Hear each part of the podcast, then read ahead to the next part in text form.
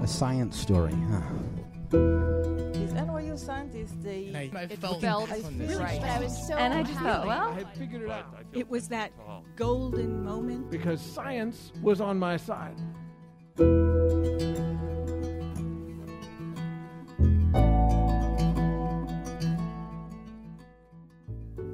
Hey everyone, I'm Ben Lillie, and welcome to the Story Collider, where we bring you true personal stories about science. This week's story is from David Kipping. It was recorded in January 2015 at Town Hall in Seattle, Washington, as part of the Springer Storytellers series.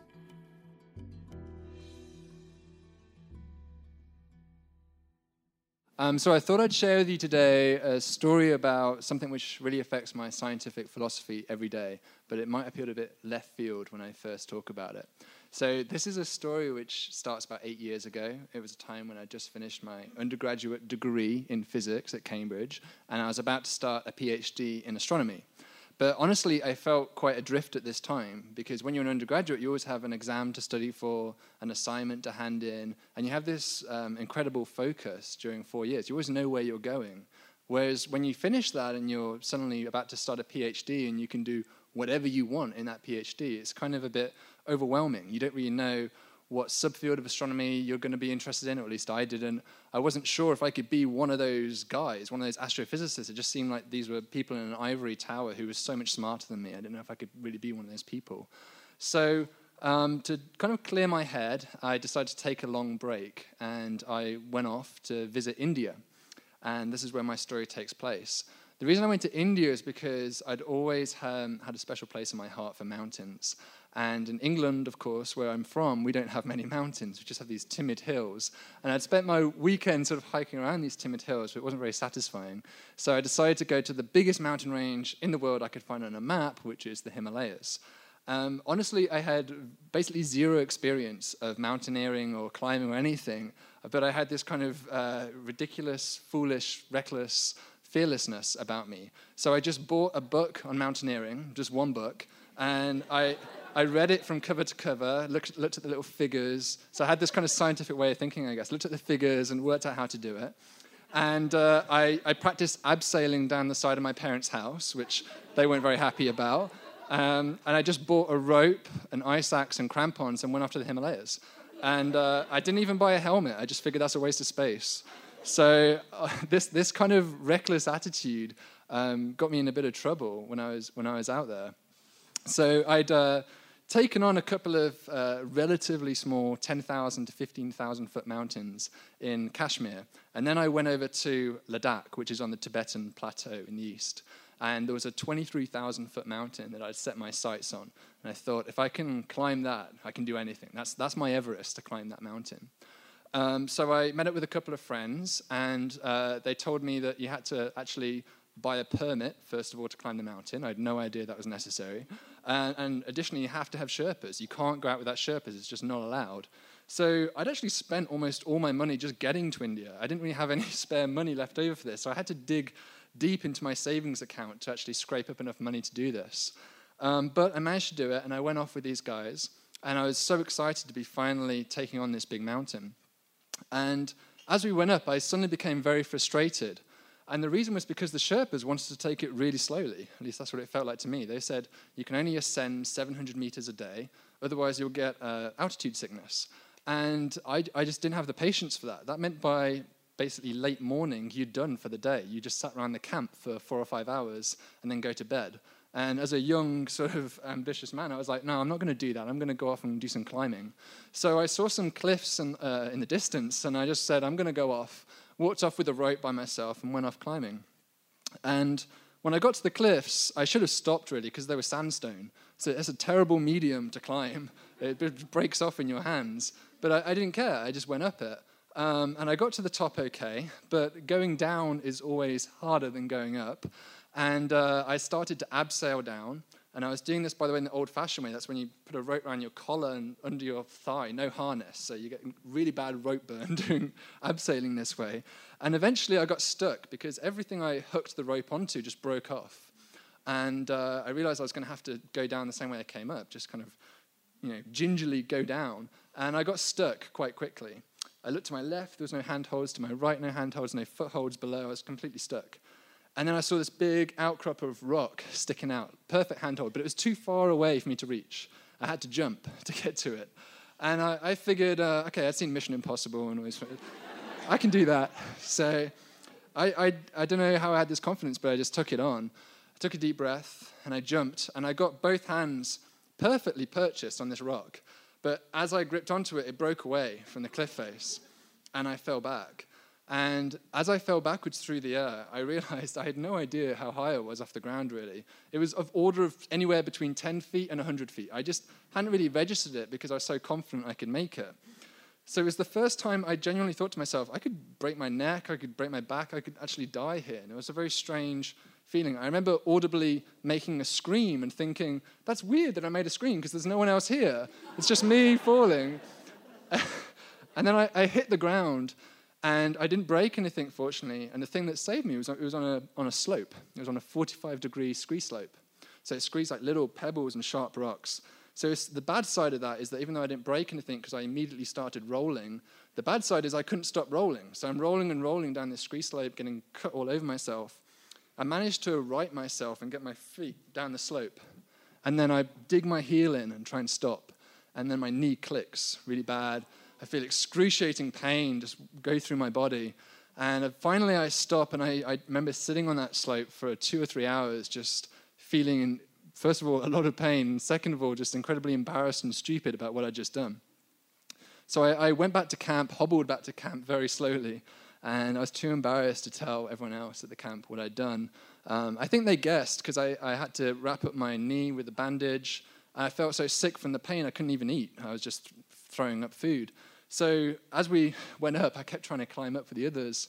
By the fourth day, I had to stop. I got really bad altitude sickness. I couldn't even get off my hands and knees. One of the Sherpas took me down, and as I went down, I had this mixture of emotions. I felt sort of humiliation, shame for not being able to accomplish this goal, which I'd really, really wanted to do.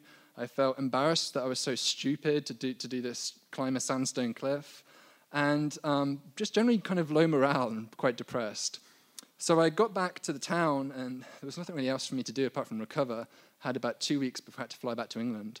Um, so I started to visit monasteries in the area because that was a thing that was free, and uh, I didn't have any money by this point, and it was also it wasn't going to hurt my knee. So I just sat in on morning prayers and with these monasteries, and I remember observing the intense focus they had during these chants, and I just sort of contemplated what I was doing in my life. Uh, was I really going to be able to do this PhD?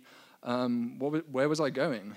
And I remember that time thinking to myself that I could either live with these fears or I could take on the things that I was scared of and actually take hold of my life. And the first thing on this list was to go back to that mountain. So I went back, um, had a bandaged knee, and I hobbled back to that mountain. By this point, I had no money left at all. I couldn't afford a permit, I couldn't afford Sherpas, so I had to go by myself. But I thought, that's okay. I know the route up to base camp, and then I'll just straight line up to the summit from there.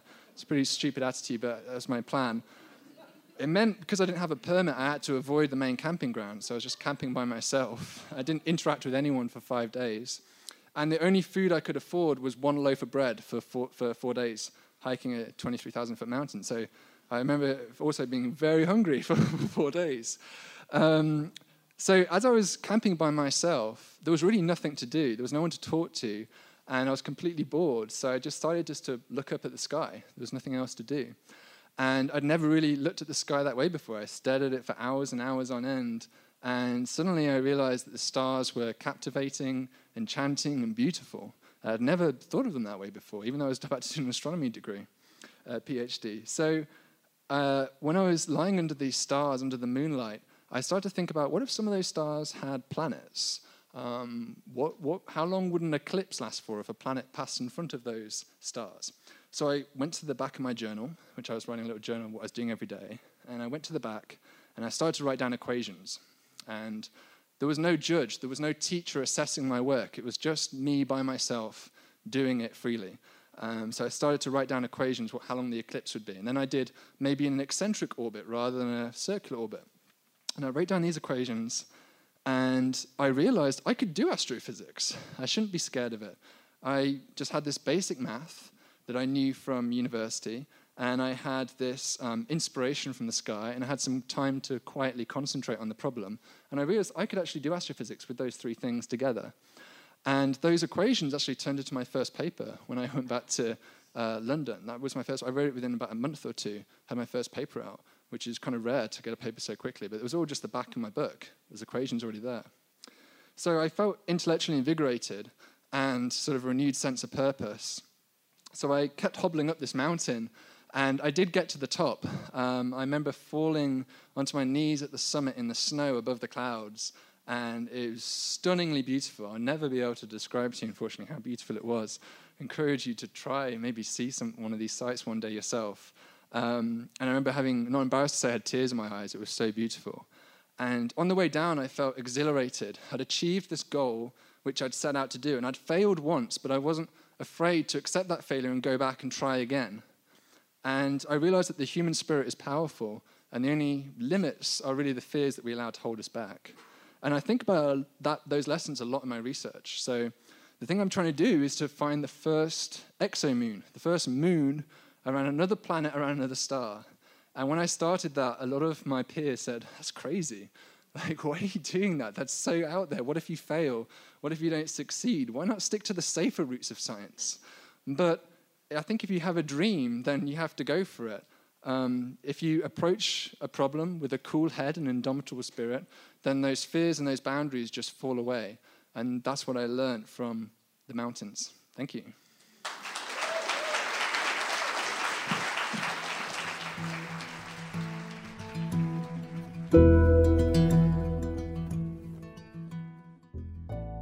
That was David Kipping.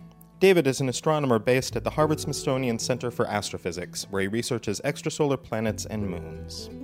The story was produced with Springer Science and Business Media as part of the Springer Storytellers series, featuring real life stories from researchers on the front lines of discovery. See and hear more at beforetheabstract.com. The Story Collider is produced by me, Brian Wecht, Erin Barker, Ari Daniel, Christine Gentry, and Skylar Bear. The podcast is produced by Rose Eveleth. Additional help from Brooke Williams, Lana Groger, and Justin D'Ambrosio. The theme music is by Ghost. Special thanks to Town Hall for hosting the show, to Springer Storytellers for being amazing partners, and to Mountains for being close to the sky. Thanks for listening.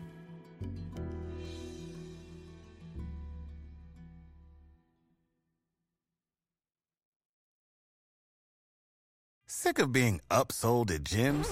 My guy, you're currently a base member. For $90 more, I can upgrade you to our Shred membership. For $130 more, you'll be a Swole member. And for just $300 more, you'll reach Sweat Platinum. At Planet Fitness, you'll get energy without the upsell. Never pushy, always free fitness training and equipment for every workout. It's fitness that fits your budget.